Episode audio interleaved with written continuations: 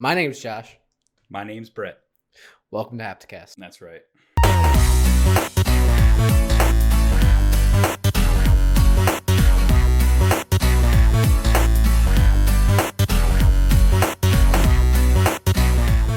What's up, everybody? Welcome to Hapticast, episode 20. Yes, my name's Josh Toll. I'm joined by my friend, good friend, Bret Roberts. Hello, What's Bret. up, everybody? Hey, Josh. How you doing? I'm doing quite well, thank you.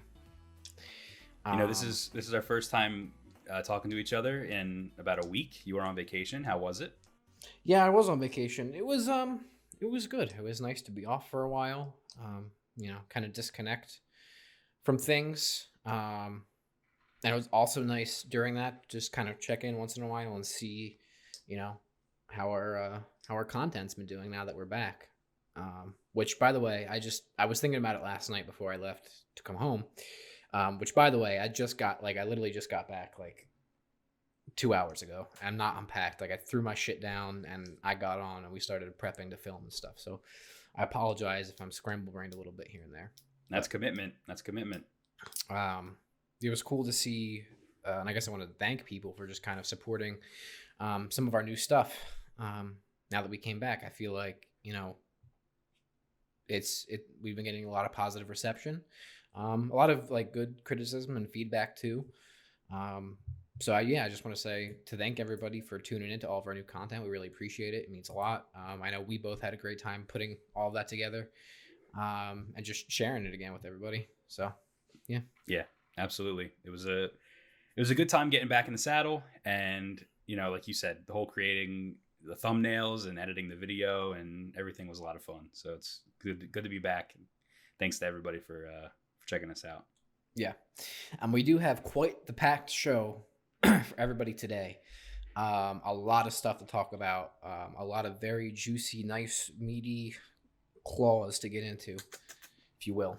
Um, but before we do that, what have you done this last week since I've been back? We have I haven't played any games with you. I don't know what's going on. Tell me, what are you doing? This past week, I mean, has it been two weeks or one week since we filmed last? Two. I, th- I think it's been two weeks actually. Yeah, it just kind of worked out because we had to we filmed and then we had to kind of redo some assets and stuff. Mhm. So it took us a little bit longer than it would have. Okay, I was gonna say because last week when you were gone, I really didn't do much. It was like you were gone. I, I just did stuff around the house. I'm actually on vacation this week, so th- Mhm. th- this week coming up. So uh, I was just doing stuff around the house, getting stuff for work finished up, um, prepping basically so I could take my vacation for a week. Uh, I did watch uh, Haunting of Hill House, which was a recommendation from you. Ooh, and Yeah. you I liked finished it. it. Yeah, yeah, I, I liked it a lot. I Mhm. thought for some reason that it was only eight episodes long. I don't know why I thought that. Mm. Yeah, it's this is it's ten, right? It's 10, yeah. And I was eight episodes in, and it was like a really juicy episode. I believe I don't want to spoil anything, but it's it's when the uh, the father and one of the sons drives back to the house Mm, mhm. because someone's there. right. Uh, and I was like, holy shit! Like this is like there's a lot happening right now, and it's gonna Mhm. end. And I was like, I was really high on it. Mhm. And then it was like next episode, when the credits hit, and I was like, Mm. what? yeah. So episode nine happened, and I actually did not like episode nine Mhm, at all. It kind of focused on the mother and mhm. um you know what was going on inside her head the whole time. Like, that's actually back- my least. That's my least favorite episode of the whole series too. Okay, I'm glad we agree. I just thought it was kind of boring and they were just showing the same shit again. I didn't think it was necessary. Mm-hmm. But the last episode was great and the whole show as a whole, I'd give it like a solid 4 or 4.5 out of 5. So, I liked Mhm. it a lot. And did you start Bly Manor yet? I did not start Bly Manor. No. Okay. But that's that's next on my list. Um, yeah, there was a lot of good spooks in it, a lot of good scares. Um, but I, I had my eye on the background the whole time. I Mhm. know that that's a thing with with this this series is you have to pay attention to the backgrounds because there's scary things and hidden things Mhm. all over the place. Um, I'll tell you what, there was one moment that really actually got me, and it was a jump scare. Mhm. It's the scene where they're in a car. It's the two sisters in the car together, and they're driving also to the manor or to the house, the hill house, and Mhm. just all of a sudden out of nowhere, it just ah, like gets you. Yeah. Oh my Yeah. god, it got But me it- so bad. It's so effective because the show doesn't rely on them really. So when Mhm. it happens, it's it's very earned. You know, I mean? agree. I agree. Um, and the last thing I'll say about Hill House was I texted you while I was watching it because there was an episode, and it was my favorite episode, Episode six. Episode six, where it was just one take scenes after one take scene after one take scene. And it Mhm. was like 10 minutes, 20 minutes. Mm-hmm. It was nuts. Mm-hmm. So I was watching it with my Yeah. girlfriend Jess, and I just kept saying to her, like, have you noticed that they haven't Yeah. made one single cut? And when they Dude. did make a cut, they hit it very well. Yeah, dude, I'm I'm getting goosebumps just because from you talking about it Yeah, it was so well done. And how they So done. transitioned from like the one setting to the completely other setting in a different timeline, like between Yep. the house and then where the morgue is and like all that. Yeah. Absolutely. There was a point where um Theodora, I think that's her name, she falls because she's supposed to be drunk. And in my head, I'm like, I wonder if she actually fell on accident, but they Mm. kept rolling and they Mhm. improvised. Like, I'm really curious as to how much of that scene was improvised because of how many takes it must have taken for Yeah. them to, to get that one single take. So Mike Flanagan actually on the so on the I have the uh, director's special edition like Blu-ray or whatever, like the director's cut. So there's some like extended episodes and stuff. Okay. there is commentary on that episode, and Mike Flanagan actually said there's only like one of those takes that they had to redo. So Wow. those are all like they I'm sure they rehearsed a lot before they did the takes, but there's only one that they actually had to stop and restart on. That's excellent. And for those that don't know what we're referring to, it's essentially a really heated moment where the whole family comes back together uh, at the funeral, or would you call it a funeral? It was kind of like the before the funeral, where the family just got together, yeah, right? Like like the viewing, like the family only type of viewing, like before the funeral. Yeah. Yeah, and it was just one of their family members died, and they all came together for the first time in a very long time. So it's very heated. One character's drunk. Um, one character's a former drug addict. So there's a lot of tension there, and they did it all in one take, and it was just Mhm. mind mind blowing. Yeah. So cool. I'm really happy you watched that. I'm happy I watched it too. And Yeah. there's a couple more things I want to I want to watch. Um, obviously Halloween's in a couple weeks, so I want to Mm-hmm. watch a couple more horror films and you know start a couple more series. Uh, Yeah. One thing that I'm really hankering to watch again is Over the Garden Wall, which I know we watched yeah. together. So So that's a good Halloween, you know, s- It is. series TV show. yeah, it's great. If you haven't watched Yeah. Over the Gar, I suggest watching it. It's really short too. They're really short episodes. Yeah, 15 minutes each. Yeah, so I think you can watch it probably in I don't know two and a half hours, maybe less than that. It's it's really quick.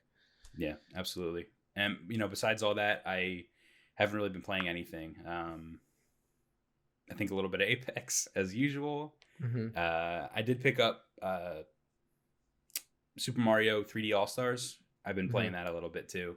I know Steven, our buddy Steven, used to be on the pod. He Mm-hmm.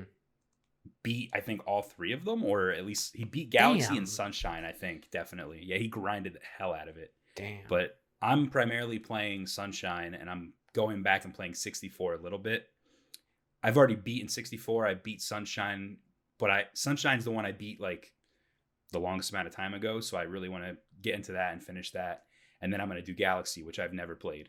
So Mhm. Yeah, yeah, what about you? Galaxy Galaxy is the one I really want to get to. Yeah. Um, yeah. No, so I was on vacation. Right before vacation, I started my. Now it's like the third year, I guess, in a row. Maybe there was one extra in between there that I've rewatched the Fra- the Saw franchise. Mhm. Um, so I'm on Saw. I have to watch Saw five now, so I have a couple more left. Um, I love Saw, as you know. Um, really underrated as like an actual narrative series, like horror series too. Um, Yeah. How everything connects. hey, and just a Um, quick plug. Uh, you know, I did notice that you were reviewing all of them on your Letterboxd profile. That is So accurate. if- yes. If anyone's interested in checking out uh, Josh's reviews of the Saw franchise, check out his Mhm. Letterboxd, which is down below in the Yeah. description. yeah so you, it'll, you can click for my Linktree and then there's a link in that to letterboxd um, i have a, a list ranking currently before the rewatch of my like ranking of the saw franchise um, and then reviews for each movie as i'm kind of going through them um, so yeah good point um, i watched i binged haunting of bly manor right before i left for vacation um, basically in like a sitting and a half like I, I watched it really quickly Wow. uh, um, and then on vacation, I read The Turn of the Screw, which is the book that Bly Manor is based off of. Oh wow. Um, it's not that long. Um, it's a Henry James novel. It's really short. Um, it's like 120 pages. Um, it's really good though. Um, it's there. It's you can see the similarities between like Bly Manor and that. Um, but the Haunting of Bly Manor also also takes a bunch of other like of Henry James's short stories and kind of interweaves them with the characters. So it's not Mm. all based on the novel, but it's really good. So I read that. Um, I picked up and read Haunting of Hill House too, like the original book that it was based off of, because I was like, let me just get through it. And then I read a lot of horror manga. I finally finished Tomie from Junji Ito, Nice. um, which is great. Um, I read his newer one, um, No Longer Human, um, which quickly has excelled to like the top of my favorite Junji Ito books. really? Yeah, Uh, so we, we could talk about that more later. I haven't read want, it. I have it. I didn't read it. It's um, it's so fucked up. It is so fucked up, and it's more Junji Ito always, you know, it's the Junji Ito page turn. It's the gross out. It's the holy shit. This is so weird and fucking vile. Or there's this abysmal character, whatever it is. No longer human. Really, is the first Junji Ito manga that I've read that I'm like, he is. He's always kind of gotten into his upbringing and like how he is always the outcast and weird and stuff like that. This one is the first time I felt like he really took those layers of his life and just peeled them the fuck off. I'm like, here's every abysmal thing that I did in my life. Here's like all of these terrible, this just fucking abysmal character at the front and center of it. And you can't help but feel terrible for him. And you're like, this is, it's a tragedy. It is an utter tragedy, that novel. And I couldn't believe it. And it's disgusting and things happen in it that are like Junji Ito tropes for sure, but it's like disgusting in a whole nother way because this character is so abysmal, but you can't help but to feel terrible for him. Wow. Um, so I really recommend that. It kind of blew my mind. I was like, I was not expecting to it to go to the places that it did. Um, wow. more horror manga. I read um, that uh, H.P. Lovecraft short stories that you got me. Um, so Mhm. there's three of them in there. That was awesome. Pat, uh, the um, oh my god, the strange something of Panorama Island, the strange events, strange tale of Panorama Island or something, Mhm. which was totally fucked and weird and also very beautiful. Um, and That was a like I- limited reprint, I think, right? We got the limited reprint of that in English. Yeah, yeah, we got the limited English reprint. Um, that was really hard to find, and there was a very brief couple of years ago or last year, a very brief reprint of like a really nice collector's type of version of it, Yeah. um, with some colored panels and beautiful book, like um, you know, hardcover book. Um, Yeah. that was awesome. And I think I think I'm forgetting something else. Um, but oh, I read the um, Stephen King novel um, Rita Hayworth and the Shawshank Redemption, which is what the movie Shawshank Redemption is based off of. gotcha. Um, just as a quick little read, which was phenomenal as well. So a lot of reading, more reading than I've done in a really long time, but it was so nice to be able to read, which was I guess was the best part about the vacation is I could just fucking read all this shit that I had. So, Absolutely. Very cool. Yeah. Anyway, sorry, kind of went on there for a No, little while. that's fine. What did you uh, think of Bly Manor? Better than Hill House or no? No, no, no, no. Uh, first of all, it's very different. Do not go into Bly Manor thinking that it's going to be the same. Um, Haunting of Hill House is like in your face horror a lot, but there's a really abysmal family tragedy at the center of that, which is what makes it so effective.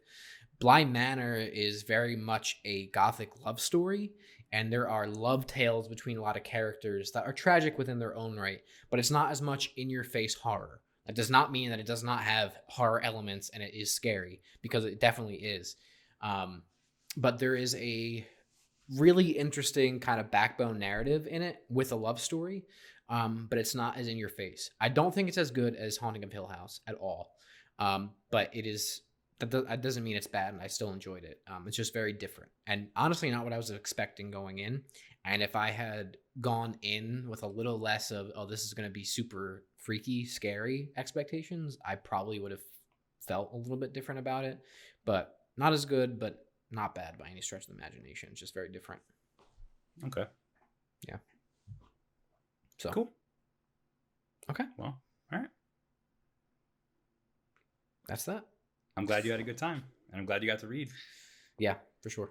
I can't, for some reason, when it comes to reading, I can't. Uh, ever since I was in high school, just picking something up and reading it is like, I know it's cliche to say, but I just I don't like reading. Like I really Mhm. don't.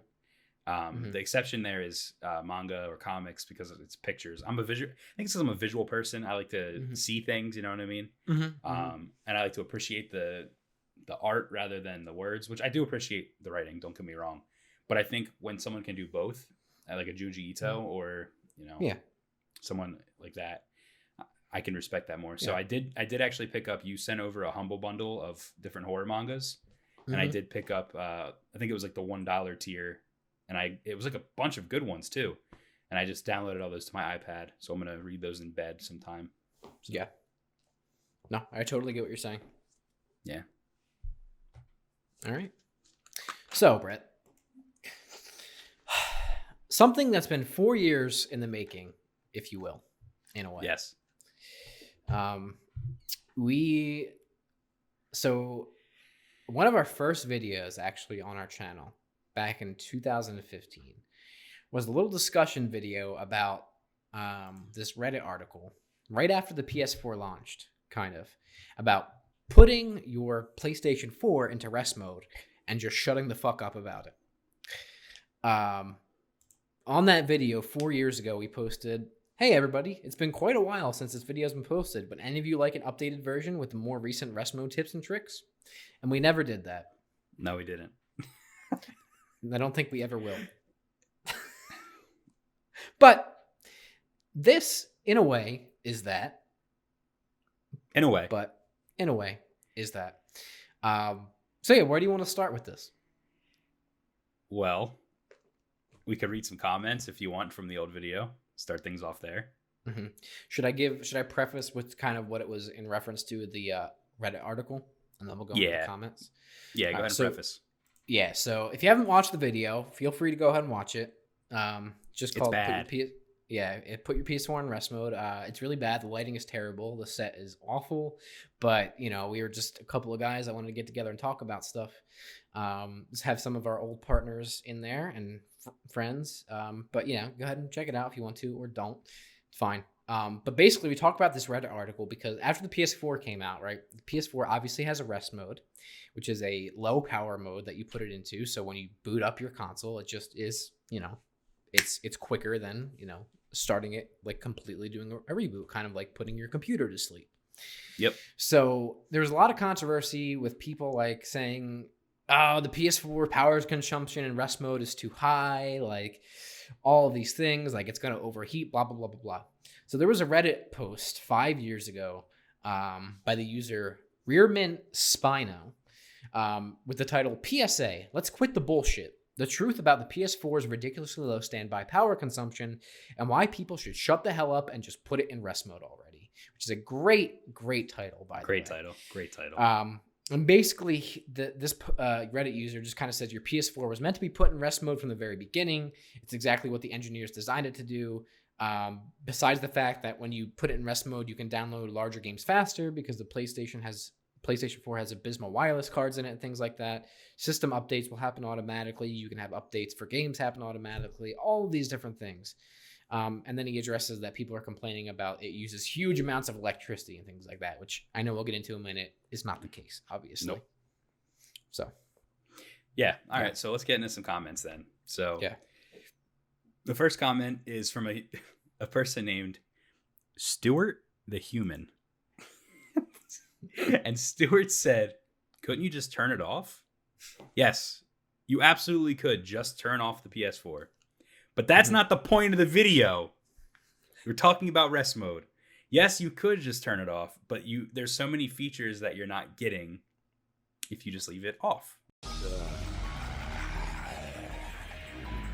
You're missing the point. If you turn it off completely.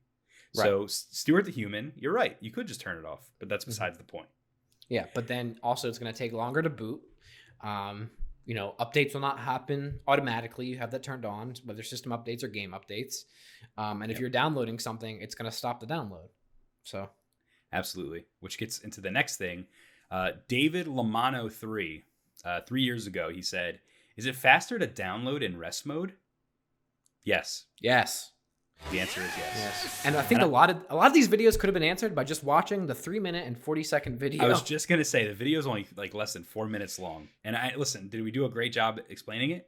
No. We basically talk about it and we, we talk about it and then we go, all right, Steven, you know the most about this. Take it away. And Steven just starts reading this long thing from an article. And is the video good by any any means? No. But No. did it tell you what you needed to know? Yes. Um so is it faster to download in rest mode? yes. Games download faster when you put Which- your PlayStation 4 in rest mode. Which is like the whole point of the rest mode. Which like, Exactly. How many times have we wanted to play an update to a game and our third player will be like, "Oh guys, my game didn't download. The update didn't download." And what do we always say? Put your PS4 PS4. in rest mode. yeah. It'll download so much quicker. You'll be able to play the game quicker. It's just it makes sense. Right. um, Young King 4. Oh, no, I'm sorry. Young King, four years ago. He said, So I accidentally left my PS4 on rest mode for about four days. Will that affect the cost of the electricity bill a lot? Josh, do you want to answer that? No. It's literally low power mode. It's the same thing as putting your phone to sleep. It's the same thing as putting your PS your PC um, to sleep. No. It like so and that was part of the huge controversy, right? Was like, "Oh, it uses so much power. It uses so much power." No, the fuck it doesn't. No, it doesn't. Literally But on Josh- PlayStation. But Josh, AE said five years ago, it's taking power. That's accurate. That is an accurate statement. It is taking power. I sense great power coming from that box. But when you put it in rest mode, when you put the original PlayStation 4 console in rest mode, it averages, right, if you're staying connected to the internet, 2.8 watts, right? So about 3 watts of power compared to like 100 something. I forget what the exact number is when it's on, right? So it's 3 watts of power, which is fucking minuscule. It's basically non existent, right? Yep. If you have an application in the background running, right? Say you were like watching YouTube or had a game up and you put it in rest mode with that running, it uses 4 watts of power instead right? And this is directly from Sony's legal page about the their uh, elect- electricity use and things like that. Now, where it bumps up a little bit is if you have like your controller charging when it's in rest mode, your headset charging, which you can only allow up to I think three hours, right, or something like that. Anyway, Yeah. Yep. it uses six watts of power. Okay. But the argument that it's taking power or that will it cost my electricity bill a lot, it's still using power even if it's off. Now it's only right. using like half a watt, but it's still using power. So that is accurate. It is still taking power. But it is so minuscule. And I want to pull up the original Reddit article again because he did this this original poster on Reddit did a comparison um about that about what that was. So um uh hang on, sorry. oh, he did he so he broke it down, right? So if the unit is in standby for 24 hours a day, right, assuming the US average electricity cost, right, which is this is 5 years ago, was about 12 cents per kilowatt hour. The total extra cost for 1 year of standby is $3.68 if you're paying your own electricity bill. Your Okay. parents are going to kill you. Yeah. And again, that's per year. So it works out to about 30 cents per month, okay? Or 7 cents per week or a penny a day for 24 hours. So if you are concerned, if you are concerned with spending 1 cent in a 24-hour period for leaving your PS4 in rest mode, then by all means, turn it off. Just completely turn it off. Okay? And then don't use any of the other features.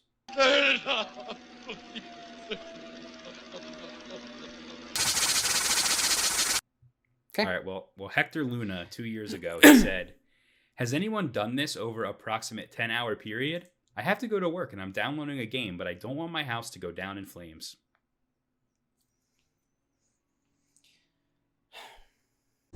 Wow. You okay? Josh, how Uh, long do you leave your PS4 in rest mode usually? Um, how long has the console been out? Uh, since 2013. Okay, then for seven years. Is your house down in flames? No. Okay. My Just house wondering. has never burnt down in flames. I have. I literally don't turn my PS4 on rest mode. The, in fact, the only time my PS4 ever shuts off, right, is if the power goes out. Well, That's it. And that's a great point. Uh, Iron Kobe, rest in peace, Kobe. Um, he said, "Risky if you leave your PS4 in rest mode if the power goes out. Happened to me four times already." He's right. That is, is the one thing that sucks about rest mode is if you know the power goes out due to a thunderstorm or electricity goes out or something. There is the the you know chance that your PS4 could get damaged because it's technically on when it gets shut down. Has that ever happened to you where your PS4 has been damaged because of the power outage, Josh? No. But it, it does. It is a little annoying the fact that when I turn it back on, my PlayStation beeps at me and yells at me. It's like, "Hey, don't fucking do that!" You know. And, then you're like, rebu- I didn't do it. It wasn't me. Yeah, and then it rebuilds its its database. It fixes the external storage, and then it's fine. Yeah. because it's It, uh, designed to do that. Exactly. Listen, there has been cases of it happening, and you know people don't have their PS4s plugged into a power strip where Mm-hmm. it can fry your console. That's happened to one of our friends, Dave. His his console was fried Oh, during an right. electrical storm. Yeah. So yeah, like it, th- that's a possibility, but that would happen even if your PS4 was not in rest mode. But that's also not something unique to PlayStation. It's not. not. can happen with anything that's plugged into a power outlet, right? And not a surge protector in your house. So No, you're 100% right. Um, all right, last comment that we're going to talk about is from Nuke SMG uh, four years ago. He just simply, simply put, they are a bunch of nerds. And Captain Snuggles replied and said, uh, We're all here because of PS4, which you play games on, making us all kind of nerds. To which Nuke SMG replied, True. we are indeed a bunch of nerds. All of us, everyone. Every single person. God bless us, everyone. Yeah, so there you go. PS4, should you put your PS4 in rest mode, Josh? Yes or no? Absolutely. And is there any reason not to? No. And if you don't, you're bad. If you don't, you're literally not using your PS4 right.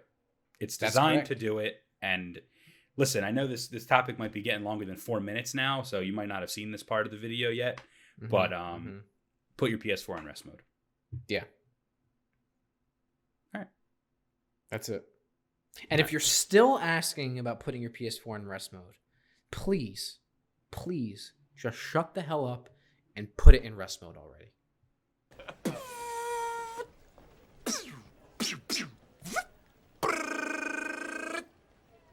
Adios, turd nuggets. And speaking of rest mode, Bret, Yes. my friend, PlayStation 5 release or PlayStation recently showed um, the PS5 user interface and the user right. experience, navigating the dashboard and things like that, which is something that we've been waiting on, um, you know, for a long time. I would say, you know, that's I'd that say was so, kind of too. like the last piece of the puzzle, you know. Absolutely. and Um, I I think last week they showed uh, Burger King, the Burger King opening the bag, and it played the startup noise, which we were all waiting to hear.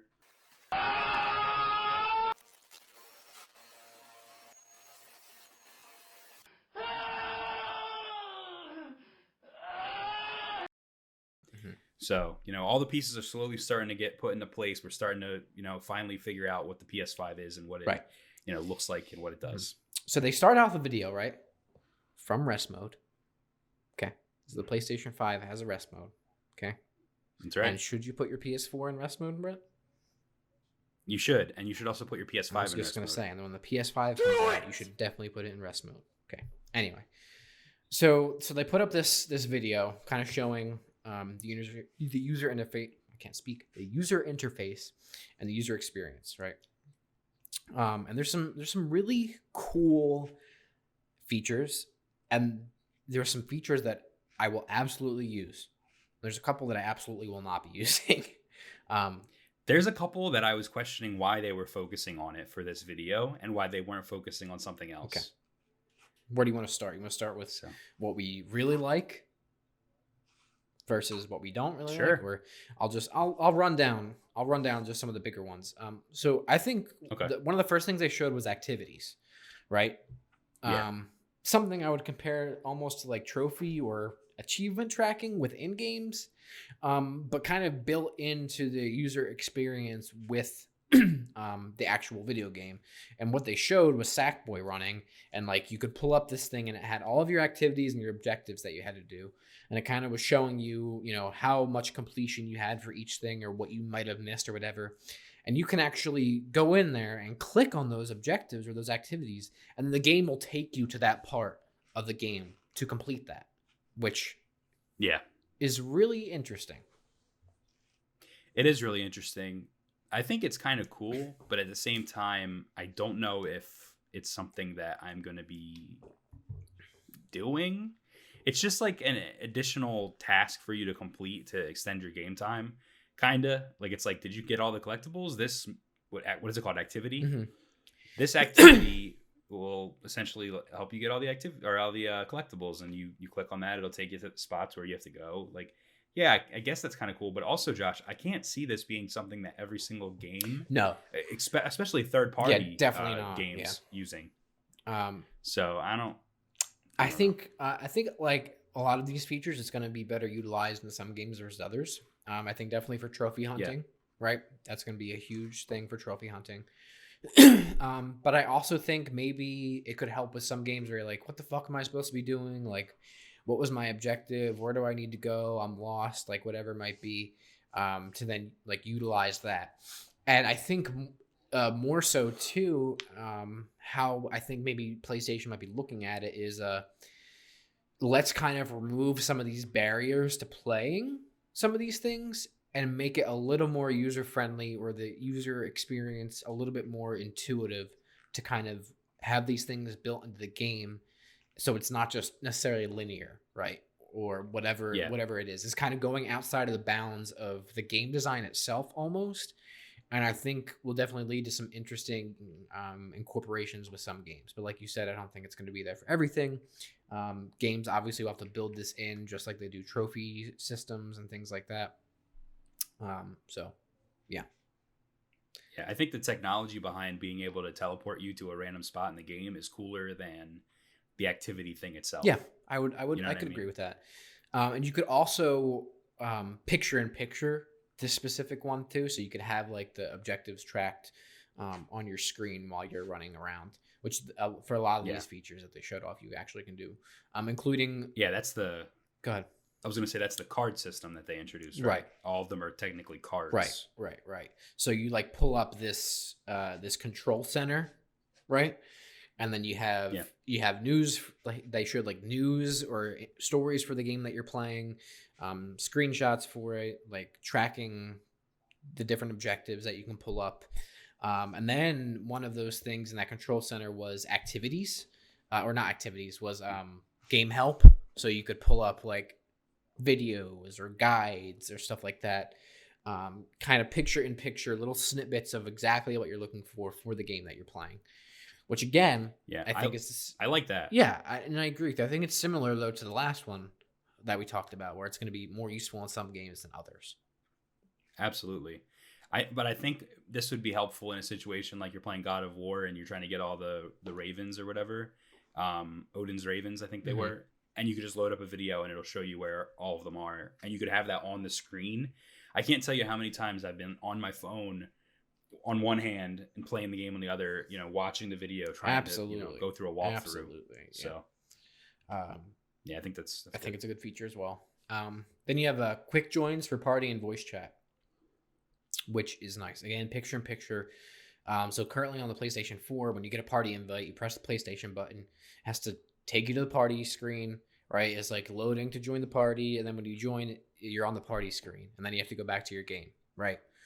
Uh, Yep. Um, or to start a party, you have to go to the dashboard or pull up like the, the UI, go to start a party, go to invite your friends, things like that. Now you can just pull it up picture in picture in the game without leaving the game, without loading basically a separate app um, to either quick join or view the party um, or type in the party or whatever it might be.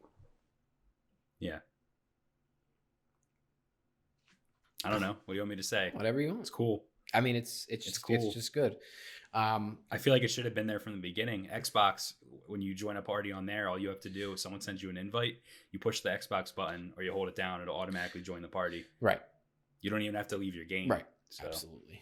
Um, and then part of that too was just um, again, picture in picture communication. So uh, whether it's like text chat or whatever it might be, um, multitasking basically. Um, Yeah. Same. The, it's similar was uh, joining friends games. So again, it doesn't have to pull up a whole nother screen. Um, it just pulls up join. So whether it's whether you're in the current game that they're playing, or you're playing something else and they invite you to another game, with their kind of quick resume thing or whatever it is, you'd be like, all right, I'm done here for now. I don't have to worry about saving or doing anything like that. Let me join this game. It's immediately going to load like Apex or whatever it is that you're inviting me to. And then I can play, you know, with you with that without having to go to the dashboard or do anything else, right? It kind of pulls up the UI within the Yeah. game that you're playing.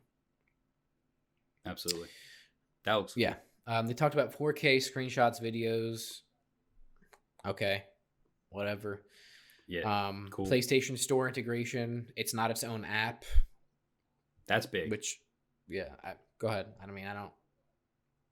I was just gonna say that's that's a huge step forward because the PlayStation Store sucks. Um, it gets bloated the the longer it exists. So the PS4 store getting a little more sluggish than it was back when it first Right. launched. Uh, the PS3 store, if you if you try to go on the PS3 app, uh, the PS3 store app on the PS3, whew, it is awful. What a mess. And on the Vita, don't even get me started. It is bad. You think all this was an accident? Yes, yes, you were. You literally will search for a game and a, a video an add-on will come up instead of, of the game. You'll type in gravity rush one of the biggest games on the vita and it'll be like gravity rush? Skin for playstation all stars and i'm like what? How do you not do this correctly? What is your major malfunction, numbnuts? So yes this is awesome that the, the playstation store is being integrated into the actual os of the Yeah, it only took them. should have been done a long Only time took ago two consoles to figure it out. yeah several consoles three Yeah. vita and the ps4 Oh, you're right. You're right. Um, and then you have, uh, which I think is actually great. You have the voice dictation with the DualSense, um, and Yeah. then so like you don't have to type in with their controller or whatever, or get a fucking chat pad or whatever. But more Mm-hmm. Importantly, for me, and I know we were talking about it in one of our group chats, is like when there's a microphone now in the DualSense controller. So when you join a party, you're not gonna be like, "Hello, boss, can anybody hear me?" And there's just nothing Yeah. because you have to fucking find your head your headset somewhere, and then you're like, Hey, boss. like "Hello, is anybody there? Hello?" you Hello? Now it's like immediate with my controller. Exactly. And I actually thought the microphone when they first unveiled it, I was like, that's so dumb. I- I'm gonna have little kids talking in Call of Duty on the microphone on their controller. It's gonna sound like shit. Yeah. You know, Mhm. but that's not the case because well, maybe it is the case, but that's not that doesn't matter because we can now do exactly what you just said. We could instantly join each other's parties. We'd be like, "Yo, dude, hold on one second. Let me get my headset on." You're right. You still talk. How, so, how, what are you doing? What are you up to? Put your headset on. So, Yeah. yeah, I agree. That's cool. Yeah. Uh, and I like being able to text, uh, voice to te- text as well. Oh, well. 'cause absolutely. When we're talking shit in Rocket League, we could just go, you Yeah. know, reported for being Yeah. bad, and then it'll just say reported for being Yeah, bad. So, Absolutely. Um, and then the, the last thing that I, I thought was maybe of, of note to mention um, was the spoiler warning things for screenshots and videos. Um, Yeah. So if you know somebody takes a screenshot or a video of a game and sends it to you, um, and you don't either own that game or haven't gotten to that point in the game yet, it'll be it'll give you like a spoiler warning. Be like, hey, you know, spoiler warning. Don't Yeah. look at this. yeah, and that's similar to something that the PS4 did when you would be broadcasting straight from the PlayStation 4. You'd be broadcasting a game live, and if there was certain things that the developer didn't want you to show, it would pop up in the corner. This content Mhm. cannot be. I I forget the message it said. Yeah. But that was essentially the developer saying, "This part of the game, I don't want you to stream it because it's a spoiler, Right. Or it's it's copyrighted content or something like that." You know. Right. So it's similar, but in this regard, it's like, hey, someone just sent you the ending of Infamous Second Son where Delsin kills his whole tribe. Uh, do you want to accept this image? And you're like, yeah, and then you get Yeah. spoiled. Yeah. So Um, but yeah, I don't know. Any any other thoughts about any other UI features or anything that I missed that you think is worth talking about? I don't know if you missed anything per se, like no, nothing worth mentioning. I just think overall, like we can give our thoughts on what we think overall. Mhm. I think it looks like the PS4 UI, but a little more futuristic. Um, it's it's like so I when they showed the Xbox Series X UI, or at least what I think was the Xbox Series X UI, everyone and including myself was like, it looks exactly like the Xbox One. Mhm. Why would I like? That's not exciting. Like change it up. But then again, it's like with the PS5, it was so different than the PS4 that I was like, oh, I don't. It's like similar, but it's different. Yeah, you know. it's they both went from like more boxy looking to a little bit more rounded looking. And yep. look, uh, they're like ecosystems that everybody understands now.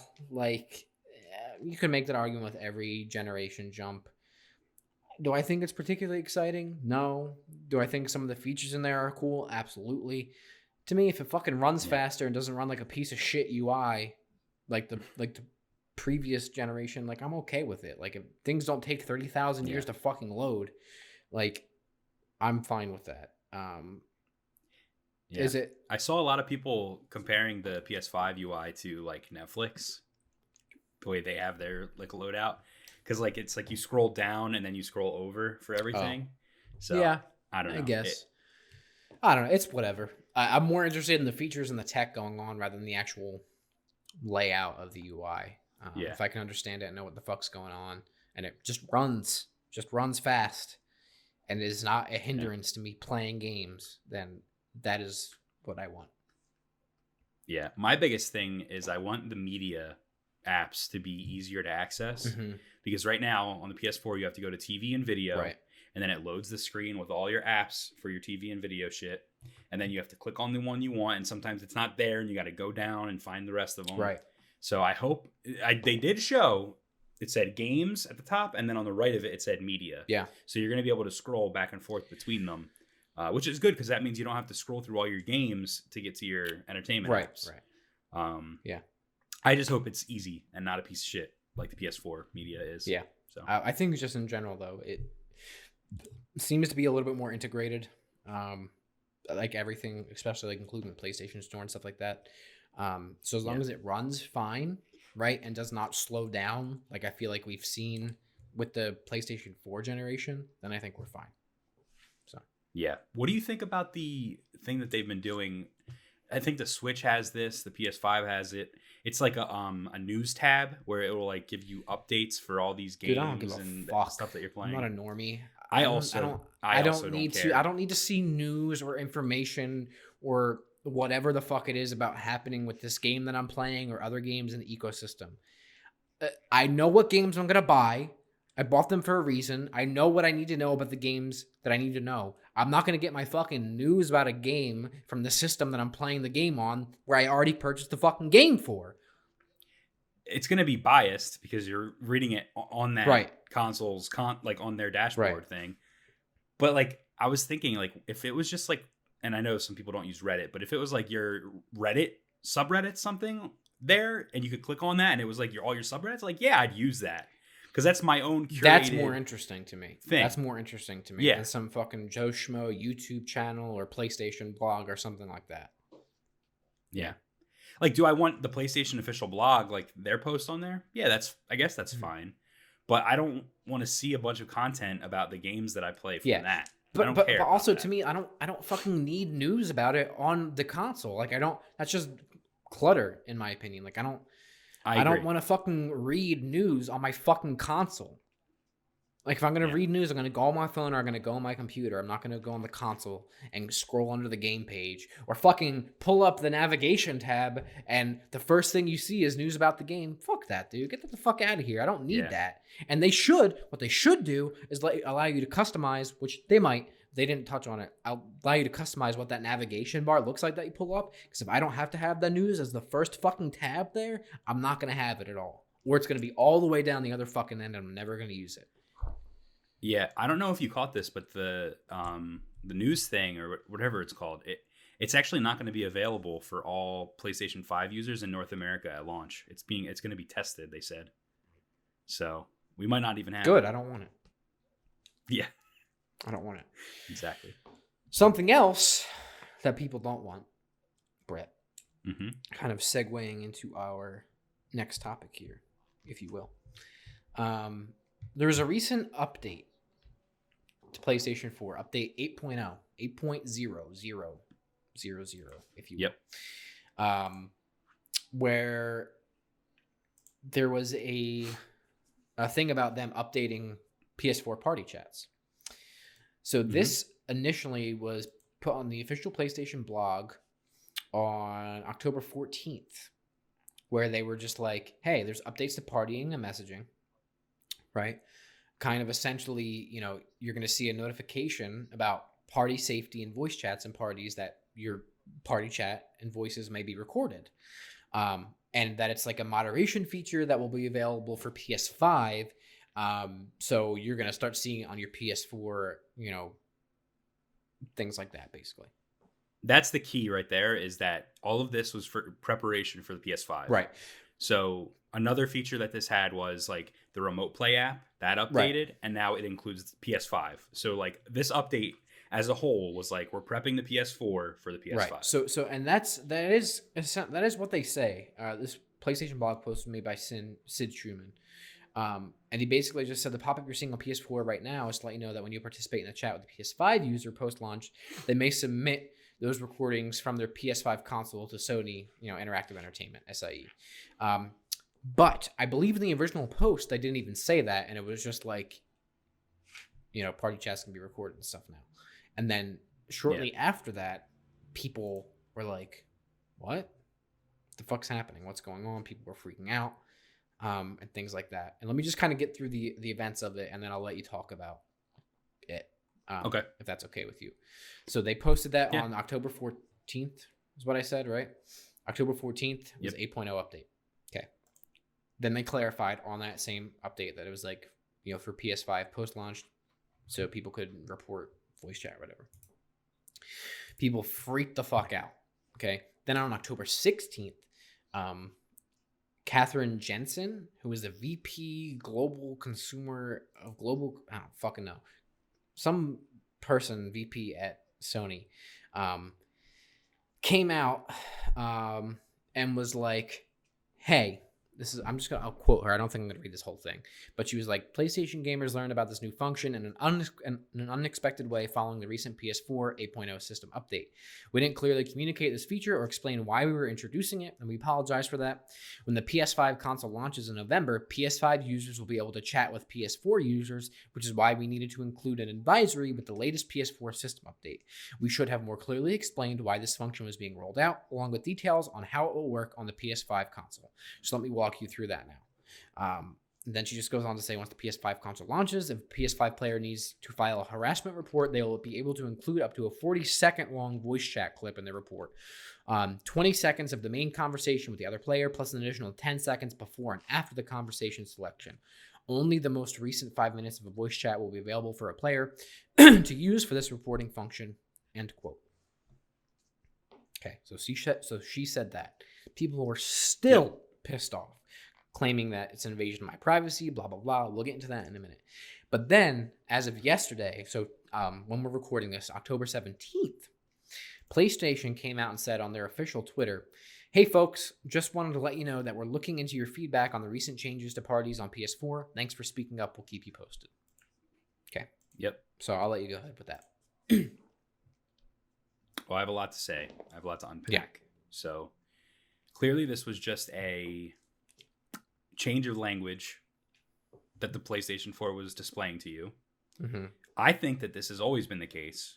I believe this has always been a function. I believe that you always have been able, you always are being recorded, um, and you always could submit, just like you can submit for text harassment, you could submit the uh, chat harassment, okay? The party chat harassment. It's worth noting that the PlayStation 4 records 15 minutes at a time of what you're doing. And it does that so if you're playing a game and you want to hit the share button, you can go back and you can take those the last 15 minutes and you could share that with other people if you did something crazy in your Mhm. game. So the PlayStation 4 is always recording you and it's always, you know, Yeah. on. Okay. It's not it's not turning the camera on without your permission and recording you, but if you're in a party chat and you're talking to somebody, I it's listening and it could, you know, like they said, at 5 minutes, okay, that's fine. Um I don't get the I don't see the big deal. What could you possibly be talking about in a PlayStation party chat that is gonna get you in hot water. Th- this became such a meme, Josh. I don't know if you saw it, but it, like on Twitter, it became a meme where people were like, "Me and my homies after our PlayStation party chats leak," and it's all it's like four guys sitting in a uh, a courtroom, and they're all like giving each other high fives, like, "All right, we'll be good, we'll be good, we'll be good. Don't worry about it." Like it, it became a viral meme. People were being very like serious about this. The comments underneath Sony's tweets, they're all just like you're spying on us, you're spying on us, you're spying on us. I I don't think that's the case. I think this has always been a feature. Well, I also hate to break it to people, Bret, but everybody's fucking spying on you. You think you think our phones aren't listening to us right now? Tell you what, brother. yeah, You fucking say, I don't know. I need fucking adult depends. I need adult diapers because I'm fucking shitting out my anus. I'm gonna go on Instagram later, right? And I'm gonna see fucking ads for depends, dude. Okay? Yeah. You're always being listened to anyway, but it's the same thing. People complain about my privacy, my privacy, my data, my data, my data, which I get, right? But that's not what this feature Mhm. is for. It's not Sony asking for permission to record your conversations in your PS4 or your PlayStation voice chats and then sell that data to then sell advertisements and products to you. That's not what they're utilizing it for. That's what Apple does. That's what Yeah. Samsung does. That's what Amazon does. Everything. I got a fucking I got a fucking Amazon Alexa sitting right here listening to everything we say right now. You think she's not listening? I'm gonna go on fucking Amazon tomorrow and see advertisements for adult diapers. I guarantee you I will. I fucking guarantee you I will. Okay, so it's not a new Yeah. thing, but like everything, people like to complain about data, and I think there's definitely an argument to be made about phones and Amazon and Apple and all those things and selling for advertisements. That's a completely separate topic.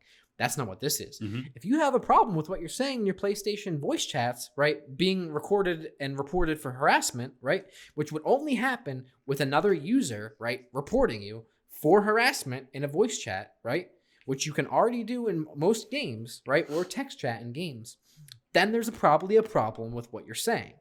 So if you have a problem, if you're in a voice chat and playing a game with somebody, right, which will probably only happen with somebody you don't know that well, right, reporting you for what you're saying, yeah, you might have a problem with what you're saying then. And like everything, Yeah, people will abuse it and be like, you know, wah, he said I'm bad, blah, blah, blah. Sure. But like, Yeah. I think what it's more for is like if you're in a voice chat, right, in a party and somebody's not trash talking, but being offensive and actually harassing you, that then you can use that and report it appropriately. absolutely. And you know, this reminds me of something from a couple years ago. Do you remember the article that came out and it talked about how terrorists uh, were using the PlayStation party chat to communicate with each other and message messages because it's not tracked or anything like that? Do you remember hearing this? Maybe vaguely. I think it was ISIS. They were using the PS4 or 3 text chat hmm an app on your phone in an order to communicate with each other because it was not encrypted and they couldn't get you couldn't get in trouble for it and they couldn't get caught. So that was their primary means of of communication was through PlayStation. That leads me to believe, Josh, that everyone that has a problem with this is a domestic terrorist. They all work for ISIS and they all need to be taken out. So Hmm. they all made themselves very visible. We know who they are. Although I don't like our government, send it in the drones, take them out. That's it. We're done. I think more Right. likely it's probably, you know, people who are not necessarily white supremacists, but people that are in party chats, you know, using words that they probably shouldn't to people that they shouldn't, Mhm. you know, or saying things that they probably shouldn't. Absolutely. So I don't know. That's my opinion on it. That's I don't really think truth. it's that big of a deal. Um, and that that I feel like I feel like we're gonna get shit on for this, and it's probably an unpopular opinion. But I just really would like people to take a moment and think about why you're shitting on us. Right? What are you saying in your PlayStation parties with people that you don't want people to hear? What are you saying to people? What are you saying to people? It doesn't matter what we're saying, Josh. That's our privacy. It's our First Amendment right, Yeah, but it's also dude. you know somebody's right to you know not be verbally harassed by somebody Also, for the record, when you sign up for a PlayStation account, you click "I accept" on the TOS. They can do whatever they want. So if you don't agree with it, yeah tough luck. You you agree yeah to it. just get rid of your psn account or don't join a playstation party that's it listen. Is it is it wrong? Is it is it an invasion of privacy? Maybe it is. Maybe it is. But you checked off on it. You can't bitch. And maybe Sony's going to change this, Josh. They said they're looking into it. I hope they keep it. I hope they keep it. I think they're going to I they're going to keep it. They're just going to change the language back to what it used to be because I I sincerely believe this was always a feature. You might be right. They've always been able to go you back. might be right. But I don't I I just find it so funny that people are crying so much about it.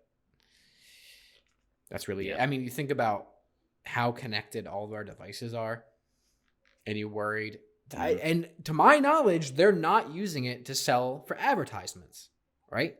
They're not doing that. It is for, you know, reporting people for harassment.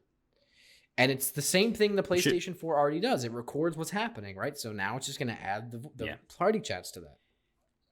I don't know, Josh. We should have done our research on this one. Right. You might be right. My bad. All right. Somebody that did do a lot of research Who's for that? something.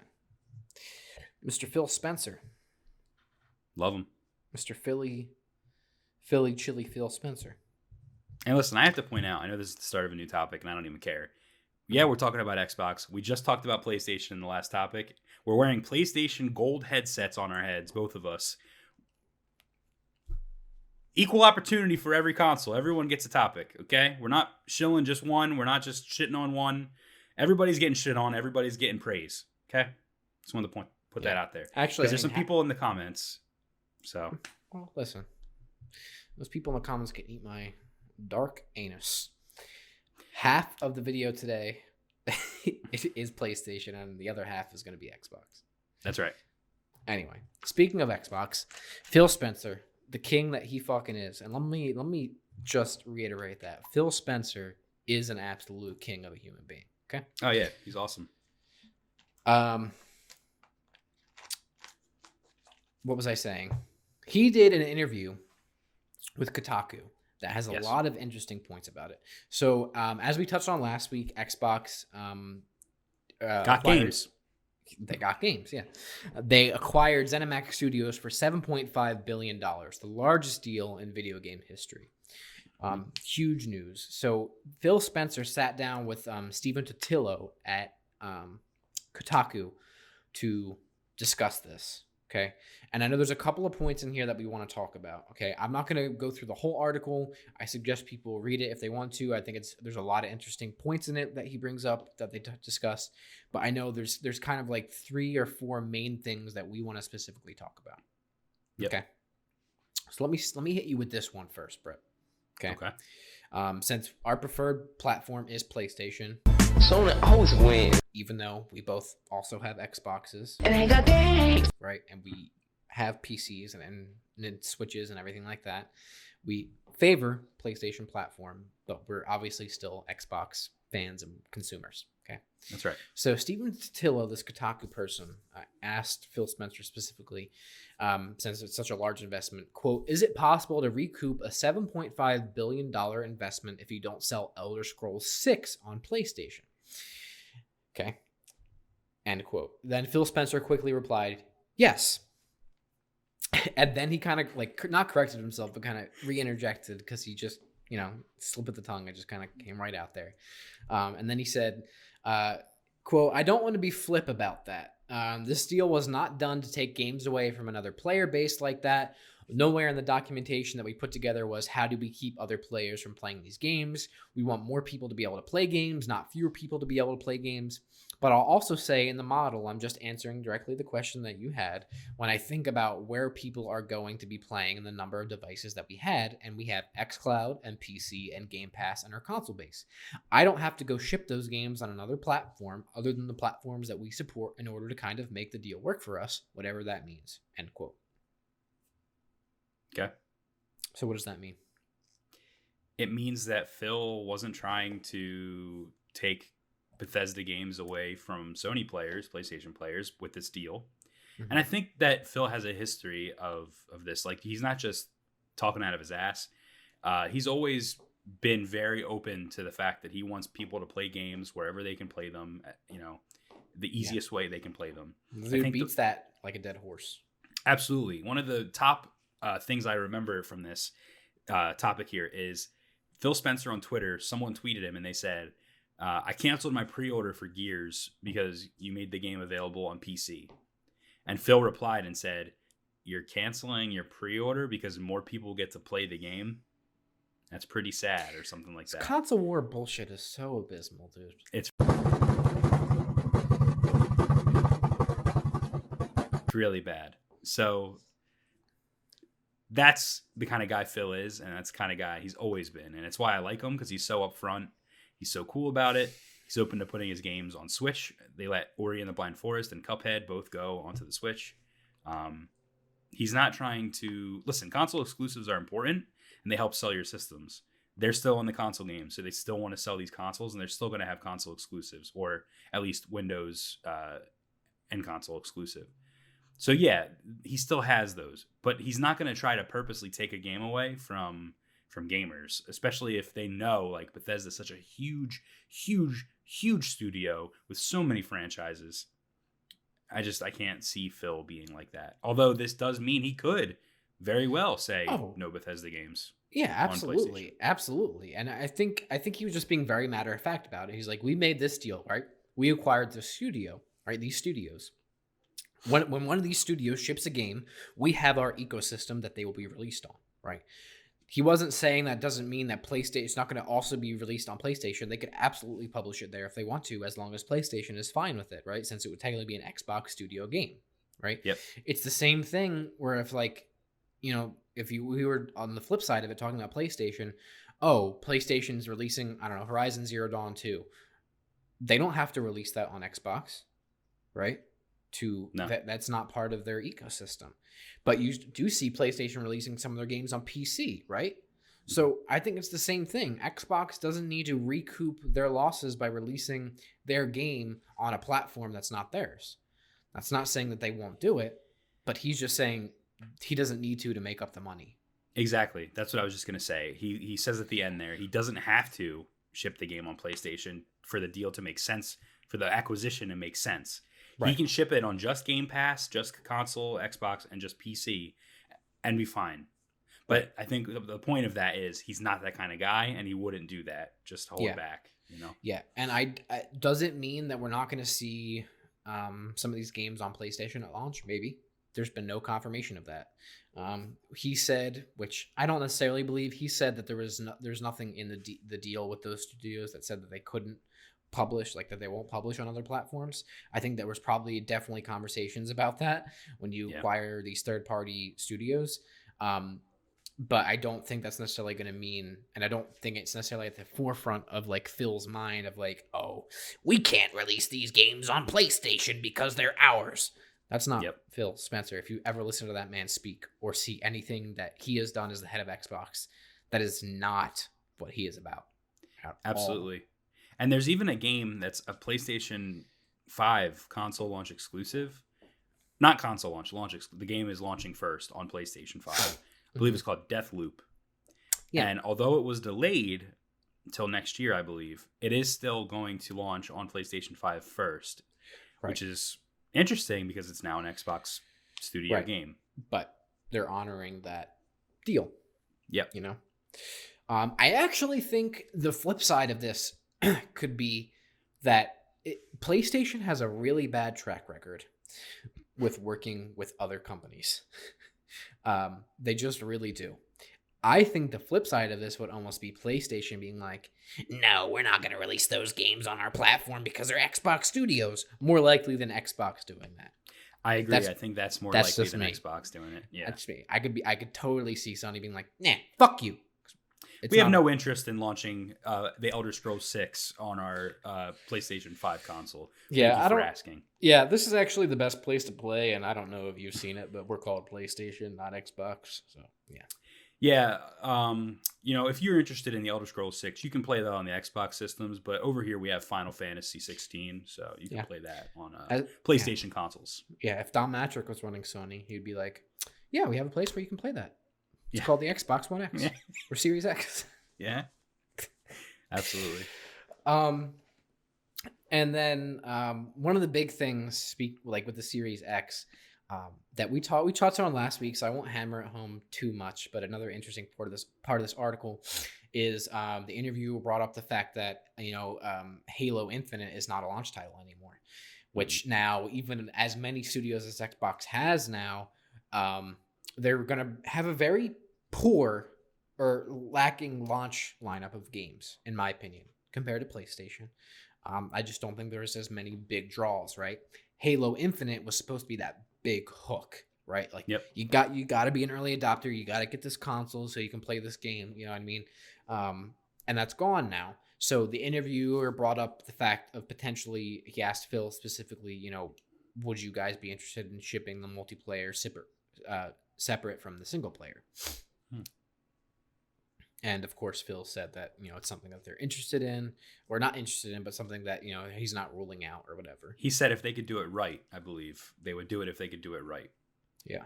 They want to make sure Um, they do it right. What do you think about that? I think that's fine, but clearly something happened with the development of Halo Infinite because it's it's 100% supposed to be a launch title. They advertise it as such. The Xbox Series X box has Master Chief on the back. I mean, obviously that's their staple franchise, but why would you advertise a game so heavily on your new console if you can't even get it? People are gonna, grandmas are gonna go and get their grandsons the console and go, well, where's Halo? Where's it at? I want it. You know? Yeah. So, in terms of them shipping the multiplayer and single player separate, it'd be like, I don't know, man. It's like, in my opinion, don't don't put it out until it's all one package ready to go. But at the same time, it- is like the future of gaming. You know, we're doing things we've never done before. Things are so different. You have certain games like Call of Duty where Warzone is like an application as itself and you could it carries itself over so Black Ops Cold War is coming out. It's still going to use uh, Warzone, you know what I mean? So we're going into this territory now of the future of gaming and could it happen? Yeah, absolutely. And Phil said, you know, if we if we can do it right, we'll do it. So, you know, I'm indifferent. I, I I personally would prefer to have the whole thing at once. Mm-hmm. That's just me. Yeah, I'm kind of indifferent too. Um, I I'm a Halo fan, but not since 343 t- took over. Um, I don't care about Halo Infinite. um, 343, in my opinion, is just taking the fucking franchise into the ground. And any game that they produce that's better than complete and utter shit is a win for me. Uh, I don't give a fuck if they ship it separately or not. I don't care if the game ever comes out or not. Um, I don't care if 343 goes under and they just completely scrapped it and they never allowed them to work on the IP again. Um, but I think it makes sense uh, from Yeah. a you know a, uh business standpoint. You know, get the game in people's hands. If the multiplayer is ready before the single player, or vice versa, you know, why not? Yeah. Yeah.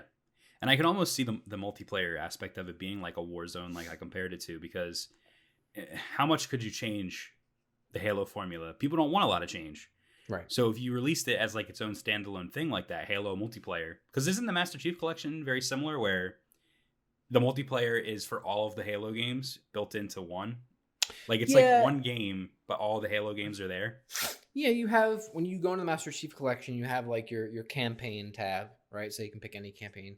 You have your multiplayer tab. You can cycle through playlists of the different campaigns. Like you can be like, oh, I want to play, you know, Halo Three and Halo Five, these game modes or whatever, and filter through like that. So Yeah. it's they're they're kind of separate uh, user experiences within the same app. So why couldn't they just go, here's Halo Infinite's multiplayer. You could play the other ones too if you want. Here's this. I don't know. That's just how I see it. I understand what you're saying, but I, I think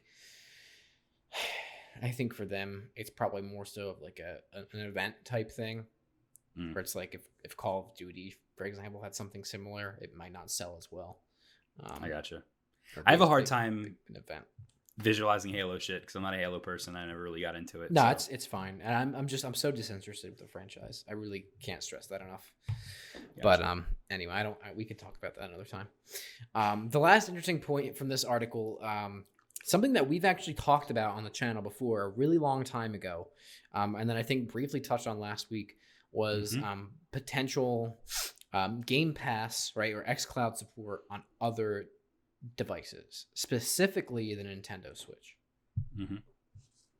Yeah, he pretty much Phil pretty much said, you know, if we were going to launch games on other consoles, I would want it to be the full Xbox ecosystem, the full Xbox experience.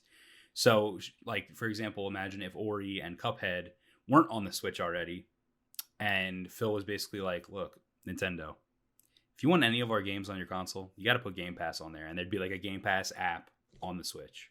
Mhm. Um, which was a rumor actually. People were saying that, and that's what I Yeah. think you're referring to Yeah. is that Game Pass was coming to Switch, or there was talks, rumors that it was coming to Switch. Yeah. So we talked about it last week, and that Game Pass is such a great, great service, and Mhm. it's almost like an EA Play or whatever it's called, EA Early Mhm. Access or whatever the fuck it's called. Yeah. It's like that where you could just you know play your games, and it's like a subscription service. So that on the Switch would be sick. Basically, any game that's a part of Xbox Game Pass, if there's a Switch equivalent, you'd be able to play it for free. Right. Um, I think something like that makes more sense for Nintendo than it does Xbox. You mean PlayStation? No, no, no. I'm saying specifically related to the Oh, Switch. okay. Um, if they were to put the Game Pass app on there, to me, that'd be a great spot for it. Xbox doesn't have, you know, a, a handheld portable thing. Yep. They have Yep. they have you know Game Pass and XCloud for your phone, and PC, and things like that, which you can obviously take on the go. Um, but as far as like a all-in-one, you know, handheld user experience, no peripherals required, that's the place for it, right? hmm And you could get those, you can get people into that ecosystem a little bit more and just kind of expand your library, um, almost like a third-party publishing type thing. Um, whereas Xbox, sure, it'd be great for them to get maybe more subscriptions, you know, for Game Pass, um, Ultimate or whatever. But it's not like they need, kind of like going back to the first point, is like it's not their ecosystem, right? They don't need to release on that something outside of their ecosystem to be profitable. Yeah, absolutely. And another thing we didn't touch on was one of the other things that Phil said he wanted to be there was like achievements, achievement support. Right. So he wants like that full Xbox experience on another platform if it's going to happen. Right. so I don't Yeah. know. I think Um, that it's it, it'd be really cool. I'd really like it if XCloud, Game Pass, if all of that came to Switch, I'd be in heaven. No, I'm I'm 100% with you. Um, and if it's okay with you, while we're on the topic of Xbox, um, just I'm gonna skip to our next Xbox topic, and then we'll go back to this other one. If that's Yeah, okay that's- with you. That's fine. Um, all right. this story. I have a lot of thoughts and feelings about this story. So before we begin, I don't know anything about this story. You basically Yeah. told me, "Hey, I have this crazy story about Xbox. I'm going to talk about it on the pod." And I said, "Okay, save it. I don't want to know anything." So this is my first time. Okay. Um, so let me give it all to you again. Um, and then I want I want to hear about your thoughts on it are. Okay. Okay. So there was, um, I believe this was last week, perhaps, or you know, late, late, um, last week or this weekend. Uh, October sixteenth is kind of when this story broke. So a couple days ago, from when we're recording this Okay. there was a um uh, a personality that Xbox Brazil promoted to kind of be like their their face like she was going to host um you know almost like a personality PlayStation blog type thing for Xbox right for Xbox Brazil like a Um, Larry Hryb? Yeah, this is something like that. And she would host like these little like informational videos and just kind of be a face for the brand, right? The Xbox brand. Okay. Okay. Um, and it was at the beginning of September when she got the job for Xbox Brazil. Okay. Mhm. So she hasn't been in that position too long, and um, I don't remember what her exact position title was. I can't I can't find it anywhere. It's not super relevant, but basically she was gonna be a personality for Xbox. Okay. Okay. Um, and she got this position at the beginning of September. Okay. Then this story comes out. Okay. She posts on her own uh, Twitter. Her name's Isadora Basile, I believe is how you pronounce her name. Um, she posts this on her Twitter now, and also mind you, a lot of this is translated from uh, from like their original language, their Spanish language, into English. So there might be some, you know, issues here and there. Mhm. Um, so just keep that in mind. So she posts on her Twitter on October 16th after having been in the position for about a month and a half. She says at the beginning of September, when I announced my job at Xbox Brazil, I suffered harassment of all kinds from people saying that I didn't play X or Y or that I wasn't, quote, worthy of my job, um, to rape and death threats and aggression for exposing tense situations. Thanks to the help of my family, boyfriends, and friends, I learned well on how to deal with this, but it didn't mean that it was not happening anymore. Okay. Uh, so basically, she learned how to cope with it, but it was still going on. Um, Then she continues, and thanks to all these harassments, Microsoft has decided that it was for the best. It, that it was for the best to sever ties with me as a host, so I wouldn't be more exposed to situations like these that happened. I respect the decision made by Microsoft. My love for them will be um, the same as always. Thank you. Now, just to clarify, this comes from this was a, a initially actually broke on ResetEra um, by a user called Hey H A E E, who gave credit to a user by the name of the Era of Yakuza, um, who you know apparently sent this story or whatever. I don't know. ResetEra is a weird platform, dude. Um, but anyway, and then I saw it on Twitter. I forget who posted it, but I saw it. I was like, damn, this is like, this is kind of big. Why aren't people talking about it? Yeah. Um, anyway, so she posts that on what was it again? Uh, uh, October 16th. Okay. So then um, there was a comment from Xbox Brazil on their Twitter on October 16th, much later. So she posted like early in the evening, they posted later at night, and they basically said, quote, this is an official statement from Xbox Brazil. We did some changes in our strategy regarding content that came originally from Brazil, resulting in less channels of communication. We thank Isadora Bale and the talented agency crew for their creativity and contribution to Xbox News. Xbox Wire Portal will be our only news channel from now on. Xbox excuse me, Xbox Brazil channel will continue to experiment new ways to entertain Brazilian gamers. Okay. So that was their statement after her statement. And they were getting a lot of shit for it.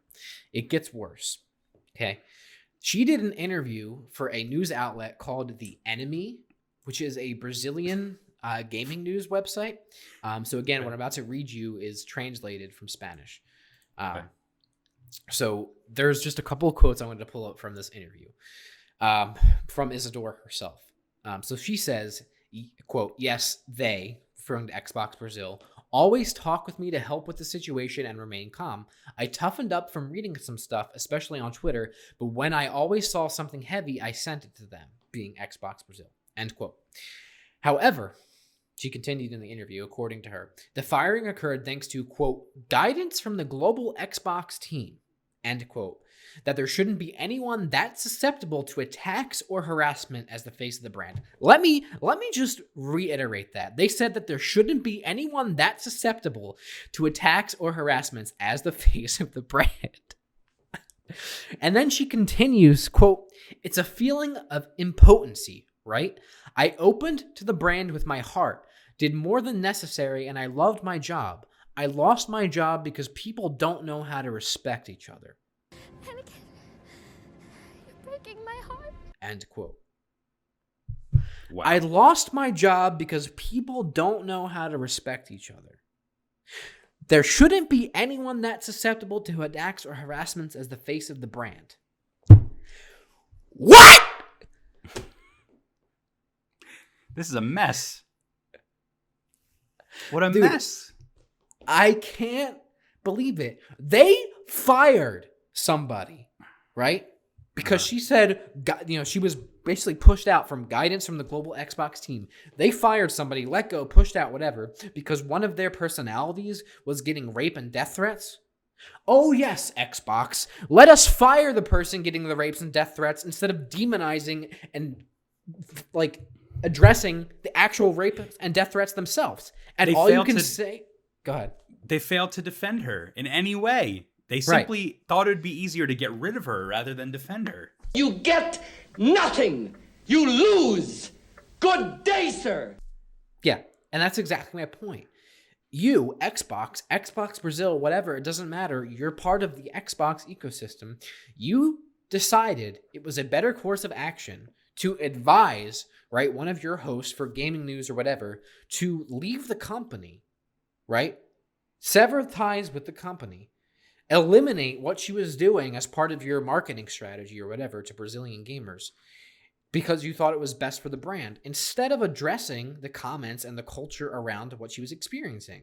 People were saying she was a normie, that she's a girl, so she doesn't play games. All Yeah. of these things, these stupid fucking tropes we've seen in the gaming universe forever. And they fired her because of it. I don't know what um this might sound like silly of me, but I don't know like the political or the social status of women in Brazil if it's less than a man because I know in some countries, you know, women are considered not equal to men. Mm-hmm. I don't know if that's the case and that plays into this somehow, but regardless, that's not how it should be.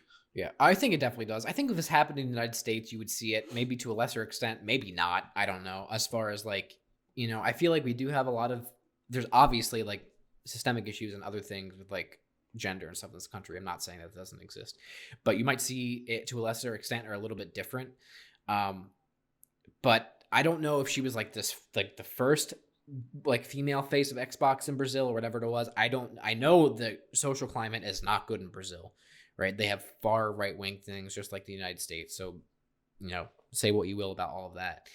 But Yeah. eh, eh, just so just the sheer fact. First of all, the issue obviously here is that she was getting rape and death threats and all these terrible comments to her. We see it with a lot of people. We talked about it last week. We see it with a lot of like women gamers, women personalities, women in general, people having unpopular like whatever it is we see a lot of that all the time that's not something new we, we you know there's the the stupid gaming tropes of like oh my god dude there's a girl playing games girls don't play games blah blah, blah. it's always a guy thing like girls don't play games girls don't develop games all this whatever bullshit that we've seen forever and is such a fucking pain in the ass and it's so stupid and all that stuff anyway that's a whole separate topic but the fact that they fired her because of shit that she couldn't even control. Yeah, and it seemed like she was like doing the proper at least in the United States, the thing you would do when you're when these things are happening is you would report them to HR, you'd report them to the higher ups, and they would take care of it for you. But in this case, instead of defending her and helping her, they Mhm. felt the best way to help her was like, all right, fine, we'll just get you off Yeah. TV or we'll get you off the internet yeah. then. So it, it seemed like she did report it to them. She got some guidance and some help from them, from her agency. She obviously had her family and friends and boyfriend and stuff like that. But to me, it seems like it got to such a point where it was really, really, really bad, right? Obviously. And then they were like, man, this is like too much, like, it's too much heat, blah, blah, blah, or whatever. Where I feel like if you're trying to hold up whatever image of your brand that you want, why would you not demonize that stuff instead? You're almost Yeah. appealing to that base then of your fans who are disgusting. No, absolutely. And it's like it's it's weird. It's so weird because part of me wants to defend Xbox the global Xbox team and say, listen, they saw a fire in Brazil and they were like, shit, we got to put this out quick because this is going to hurt our image and hurt our brand. Right. And because they're so removed from it, they were just like, we're canceling all of it. They're all fucking done. Right. Which is which is good because that's also punishing the people that fucked over what's her name? Isadora? Isadora, yeah. It's also punishing them because they lose their job. Mhm. Those people that were the higher ups in Xbox Brazil, maybe not lose their job, but some of them did. Some of the people that helped produce that content, they got canned. Right. So is that a good thing? Maybe. But the way I'm looking at this is Xbox Brazil were the ones that decided to get to cut her out. Right. And then Xbox Global said, all right, this is too much. We got to fucking the whole Brazil as a whole. You're done. Brazil, you're gone. Right. And they, they basically just trashed it all. Now, Yeah. there's the other side of it where Xbox Global knew about all this shit going on. They made the decision to get rid of her. Maybe. I don't know. I don't know. I, and I can't I like I can't speak to any more specifics. Like what I what I gave you was literally what I had. I, I and I translated that entire Brazilian article um, with Google Translate and read through it. That those are the things that's particularly that's particularly that stuck out to me. Um, it- so I don't have any more information for you about it other than to me this is seems utterly abysmal, um, and I think brings up a larger issue um, of not just societal things, but ter- particularly in the gaming community of just like this toxic fucking culture around Yeah. certain things. Um, and specifically thinking that it's ever okay to send somebody death threats about anything or rape threats or whatever it is. um, about fucking content and like entertainment. Um, yeah, I just it's just wild to me, and the fact that it has no traction within the gaming channels, at least that I follow, um, is really wild. Yeah, I didn't hear anything about this. And listen, Yeah. like I just want to point this out. Like I don't want to get political on here. Like we don't have to like get too political with everything. But you and I, we're not like social justice warrior, super, super, super liberal. Like you know, we're not like that. Mhm. But we are basically we are liberal, Mhm. and we are in agreement that people should do the right thing, and you should be a good human being, Yeah. regardless. Yeah. And this this is even if you're not like like if you're listening to this story and you're thinking a bunch of social justice warriors are talking about this like they just want this this girl she got death threats boohoo it's like no dude this is like a real thing.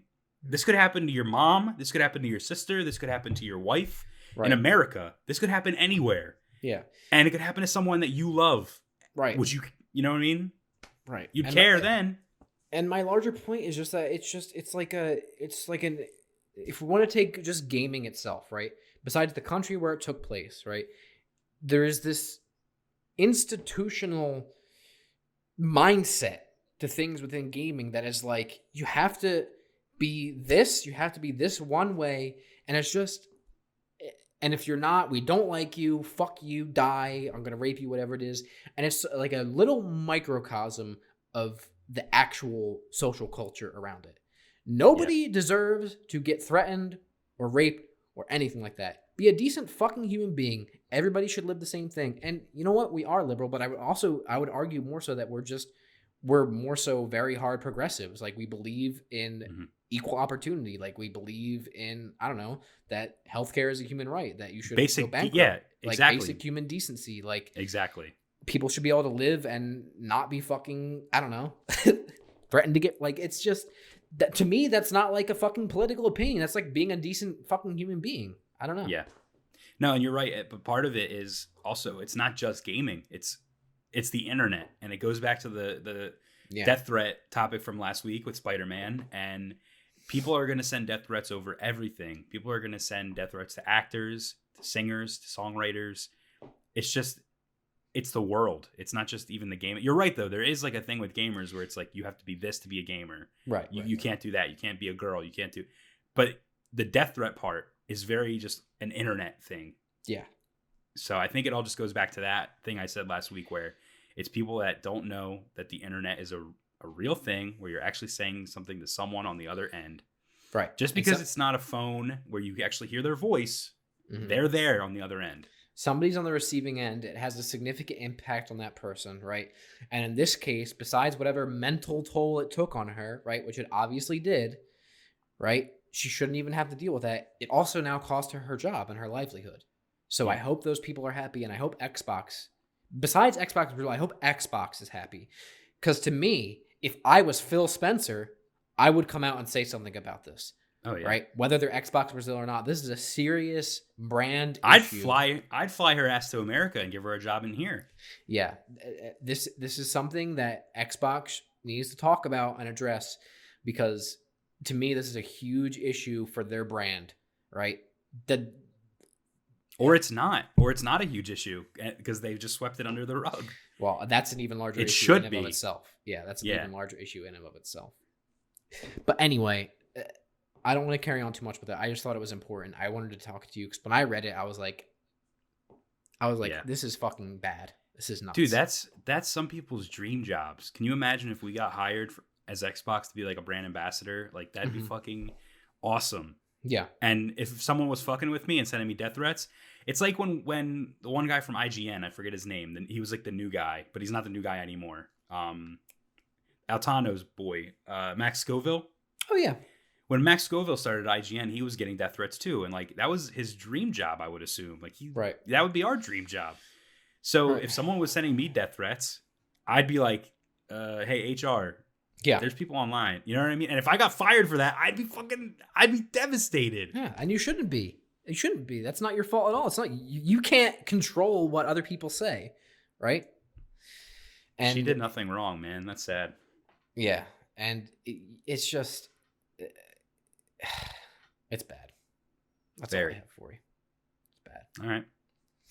Um. All right. our last kind of main topic before we uh, get to our indie for the week and uh, wrap up here, because I know this is this is gonna be a long one, um, but we Yeah. had a lot to talk about um, and a lot of heated things to talk about. That's right. we wanted to briefly um, address something from last week and continue on with the conversation of just abysmal shit, I guess, in gaming, just in like shifting gears a little bit. Um, so last week or two weeks ago, not last week when the video came out, um, and then the, the podcast, we discussed um, the story about CD Projekt Red, right, mandating mandatory crunch, um, so overtime work um, for their developers and their workers to push out Cyberpunk, which is coming out in November. Yep. Um, just about a month away, actually, which is nuts to fucking say that it's actually going to happen. I know. We um, received some criticism, which let me just preface by saying I don't think you or I ever have a problem with receiving like constructive criticism or feedback on things about how to like make stuff better or like you know whatever it is. I don't think either of us have an issue with that. No, Um, this is a discussion based podcast where you and I talk. Right. We're gonna say we're gonna get things wrong first of all. I- I can I can even tell you right now. There's a couple of things that I got wrong last week that no one called me out on, and Right. I if you called me out on it, I'd be like, you're absolutely right. Yeah. So I I can take criticism, and Yeah. you could take criticism, but yeah, we're know, humans. We get things wrong. Yeah, exactly. But in some instances, we did the research. We know what we're talking about, and Right. people people give their view on something, and that's fine.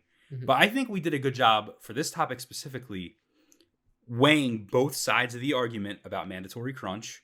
Right. And I think we did a good job of defending CD Projekt Red and saying they're great for what they do in terms of giving their uh, employees a bonus at the end of the year based on the earnings of their of their project. But Mhm. also they're bad because they, they went back on a promise where they said we're not going to do mandatory crunch and they did it anyway. Mhm. Yeah. So and we were just I don't even think we were necessarily trying to defend or or anything. We were just analyzing the different angles of it, right? absolutely. And and we're always going to give our opinions on things and you always have people that disagree with you and that's always fine. We you and I disagree on quite a bit. You might not always Yeah. see it on the podcast, but we disagree about a great many things. Okay? That's true. and that is fine you know we can still have discussions about them and they still get heated and sure but at the end of the day everybody has their opinions. But for this specifically we dissected what was reported right an article um and then you know we talked about like you said all the angles of it. Yep. so we got criticism that we weren't doing our research that it's like fine because these people are contracted and things like that. So i just wanted to kind of break down a couple of these things and then I'll turn it over to you to read something specifically that I think you were referring to when we were responding to some of these things. Okay. Um, first of all, CD Projekt Red, like we said, is now mandating overtime work for their workers. That is bad. Nobody should be mandated to work overtime, right?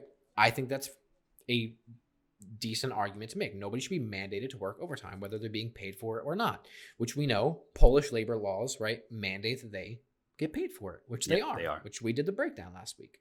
That's both good and bad, right? Good, they're getting paid. Bad, they're working overtime. Okay. Yep.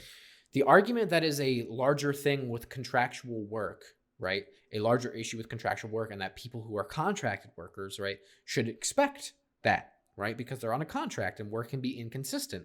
And when you finish a project, that could be it, right? You could be let go. You might not, you know, that's it. That's the end of your contract. My company that I work for right now is a contractor company. We we hire all of our guys from unions. It's contracting work. So I Yeah. I know. Yeah. I know how it is. I um not with my main job, but in the summers usually I direct a show, which is a contracted work. At the end of that, that job is gone. I get that. I'm not mandated to work overtime, right? Do I work overtime? I You do. absolutely do. because I fucking want to. It's my choice. I don't I don't see you for months at a time. yeah, because yeah. you're so like busy. when I'm doing that, I'm doing that, and that's it. Yeah. Now, in the gaming world, it is an accurate statement to say that sometimes when projects end, right, the end of your contract. First of it, a lot of it is contracted, right? Special, especially smaller studios or even AAA studios with like a million different teams, right? They'll come Yep. on for this one thing. Um, that is accurate. It is not accurate to say that CD Projekt Red follows the same suit with a lot of their just in-house developers. They are a large, large, multi-million dollar studio, right? That has multiple projects going on. that is an employer, right, that offers benefits and things like that, I would venture to say that most of their employees are not there on contracted work. In fact, I would think that a lot of more of their producers and game directors, more so, are probably contracted than their actual developers. Okay. Yep.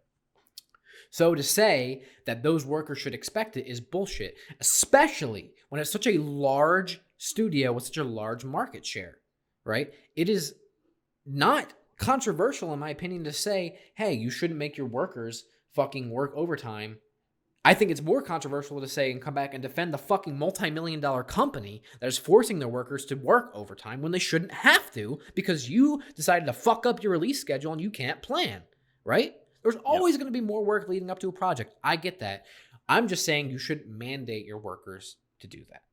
Okay. So it is a conversation of workers, right? Versus like defending a large corporation. Okay. That, I don't know. That's what I No, you, you're absolutely right. We had someone on Facebook comment and they said, you know, it's COVID 19 times right now. We're in a pandemic. People could really use that extra money. They could really, like, they really could. And you're right. But this is a mandatory crunch, meaning people don't get to make that decision for themselves. There could be a family where a single mother and she has to go home to her kid and she has to take care of her kid. Well, granted, they might be working from home. I don't know what they're doing right now. Mhm. But still, you can't work and take care of your kid at the same time. So what do you, what do those what do those employees do? They have to work an extra day now. They have to pay for childcare an extra day. What about the people that don't want to do they just don't want to. They they're fine. They don't need the extra money. Why should they be forced to work an extra day? Now, granted, yeah, there are people that are like, yeah, I'm really hurting right now. This extra day is pretty good. Right. But that's the thing. Those people should have been able to opt in and everyone else opt out. If there wasn't enough, then we'd have an issue. However, an argument that everyone seems to be bringing up is, "Oh, they made the decision. They all they all agreed. All the all the workers agreed." That's not true. That's not accurate. Yeah. Jason Schreier, who is a video games journalist, he's broken many, many huge stories. If you don't know who Jason Schreier is, you're not in the games media. You're not Right. in, like up to date with everything. And I'm not trying to say that in the same way we just talked about in the last topic, where you're not a gamer, but um, he he got actual interviews with employees at CD Projekt Red, and they gave their stance and they gave their opinion of the whole thing, and they said it was never once talked about. It was never a discussion if they were going to do the crunch. It was Right. just we're doing it. It was an unspoken thing that they are going to do it. Yeah. They got I think what happened was their managers called them in. They had little mini meetings with their managers, like their their boss, and they were like, "You guys, you guys are going to have to crunch." That's how it is. Mhm. and they did. So Um, yeah, and it's just it's a larger, it's specifically related to CG product project Project Red, right? Besides the larger gaming community as a whole, there's a definitely issue with contracted work. Um, you know, inconsistent work timelines, inconsistencies in work within game development. It functions a lot on that. Again, especially with smaller studios or larger AAA studios that have a lot of different teams, right? Not Yep. saying it's not an issue. Totally is. Totally get that, right? But this is not this is a pattern we've seen with CD Projekt Red. This is not the first story about it. This is not the first person that Jason Schreier himself has interviewed that he has gotten information from about the toxic and abysmal fucking culture within CD Projekt Red. And I'm not Yeah. saying they're not a great studio because they fucking are. They produce bangers, no doubt about it. Their team and their devs are fucking talented as shit, right? Yep. But at what cost? At what cost do you say, okay, all of you really talented devs, we're gonna work you to the fucking bone, mandate you work overtime this extra day, right? Just so we can push out this product so that we can make more money, right? You're gonna get a part of it, but at the end of the day, we're the multi-million dollar company, you're the worker. Right? I know if my employer, right, promised and said, you know, "Oh, we had this really bad work practice. We're never going to do it again. We promise you. We saw it was bad. We're sorry, right? Next project rolls along. They're like, "Ah, sorry, we got to do it. I take full responsibility. Really sorry, dude. Like, I'm sorry. I told you I wasn't going to do it, but you know, we got, you know, we got to do it. I'm going to pay you for it, but hey, you got to do it. That's like, in my They opinion, wouldn't. they wouldn't pay them if they didn't have to. That's just Oh, my absolutely they wouldn't. No fucking way they would. No way. Mhm. Like I said last week, if this happened in the United States, you could go fuck yourself. You're not getting paid for it. No Yep. way. That's a that's all I'm saying about it. I, don't have anything else to say except that first of all, don't criticize us when we absolutely did do our research. Okay. Because we do And it didn't even- podcast. It didn't even matter if we did do research because we're just yeah, talking. It's Yeah. just a discussion. it is If just you wanna- discussion. If you want to talk down below and say, "Hey guys, actually you were wrong about this," or "Hey guys, you know you should you know research this just a little bit more, but there was a little bit more to it," go ahead. Don't be a fucking dick. We had a bunch Yeah. of dickheads in the comments. Yeah, don't be a dick. Okay. And also, just don't. Just don't fucking. I don't know. Just don't support like big. Don't defend fucking big corporations. Just like don't. they don't do need it. defense. They, don't, need, it. defense. They got multi millions or billions of dollars. CD Projekt Red doesn't need your fucking defense. Okay. Same This way is like- Amazon and Apple doesn't need your fucking defense. They're fucking dickheads run by dickheads. Okay. It's like fanboyism, but you you fanboy a company instead Yeah. of a product. Don't just don't do it. And I don't have anything else to say about it. Okay. to wrap up this week as we did last week and might do every week um, we're going to talk about a little indie game that we like in a little segment we call indie intel That's right. um, last week we did haiku the robot this week Bret i have a game for you that Mhm. i think looks really cool um, it's called she dreams elsewhere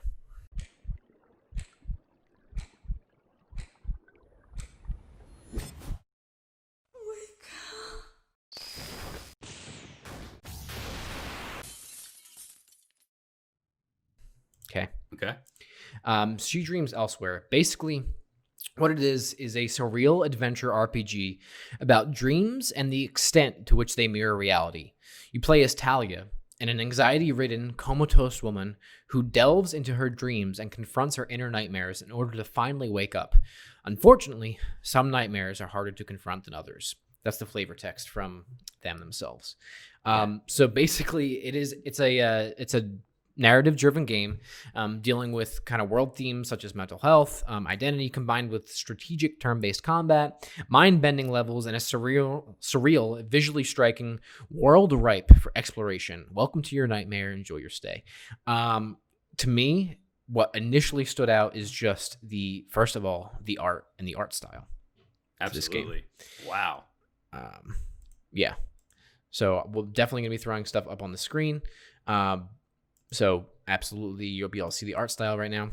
Um, and then again, similar to last week, this is done by a one human being studio. Now this person has more help, um, collaborating on you know the the music and some of the key art and stuff that's going on. But basically, this one person studio, I believe, um, somebody from Ohio. Um, the studio's name is Studio Zevere. Sorry if I'm pronouncing that wrong. It's a one man indie game development and film studio based in Cleveland, Ohio. And it was fi- founded in 2016 by, I'm really sorry if I mispronounce these names, but Davionne Gooden. While he was a senior in high school, actually. Um, so that's cool. So this game's, I don't know how long it's been in development, but this is kind of their first game that they're doing. Well, no, he was a senior in high school at the time he founded the studio in 2016. Right, So right, right. He's so that means Uh, he's even younger than us, three years younger than us. Yeah, about. Um, yeah, Good, good for him. and um, this is their you know the first game that they're doing. It's I, I- I think they've done other projects like uh, commercials or videos or shorts and things like that. Um, but it's the first video game that they're doing. Um, and yeah, I don't know. I just I think it looks really cool. Um, it is out already. Um, so you can purchase this game, and I believe. Hang on, I'm gonna pull up the platforms. wait, wait, wait. It might not be out. I thought it was out. No. It says coming 2021 on the latest trailer. Oh, you're right. You're right. You're right. Sorry. it was supposed to come out this year though. yeah, it was. Um, and it's definitely coming to PC, so Steam. Um, I think for both uh, PC and Mac uh, and Linux. Yep. Um, so check it out. I think you can add it to your Steam wish list. I actually believe I already did. Um, add it to my Steam wish list. So um, so- one of the ahead. things that hits me, well, there's a couple of things that hits me, but the first thing that hit me is the flavor text you read. Um, anxiety ridden. I'm I've been diagnosed with anxiety. I know what it's like to have anxiety. It's the worst. It sucks. Mm-hmm. Um, so this seems like a game that might help me with my anxiety a little bit, and that'd be kind of cool. Um, Mhm. Or at least it might help someone that doesn't have anxiety see what it is like to have it. Yeah. Um, and then the other thing is confronting your inner nightmares to wake them up. That reminds me of Persona. Mhm. It sounds very much like a trope in Persona where you reach into your true self and you confront your sh- the shadow version of yourself and Right. um, wake them up. You know, so I Mhm. think that's really cool too. And then the artwork is it's made in RPG Maker, Right. Which is so it's a awesome. typical yeah, and it, it's the typical RPG Maker you know look, but the art style is very unique and striking. It's black and white with like these cyan uh, Yeah. elements, and then the battle system. There's screenshots of the battle system. It's like total Earthbound. Um, Mhm. almost like Undertale, but a little more detailed than Undertale. But it's like Earthbound, crazy. The key art, the artist does the key art, I believe, did all these character illustrations here. They look really cool.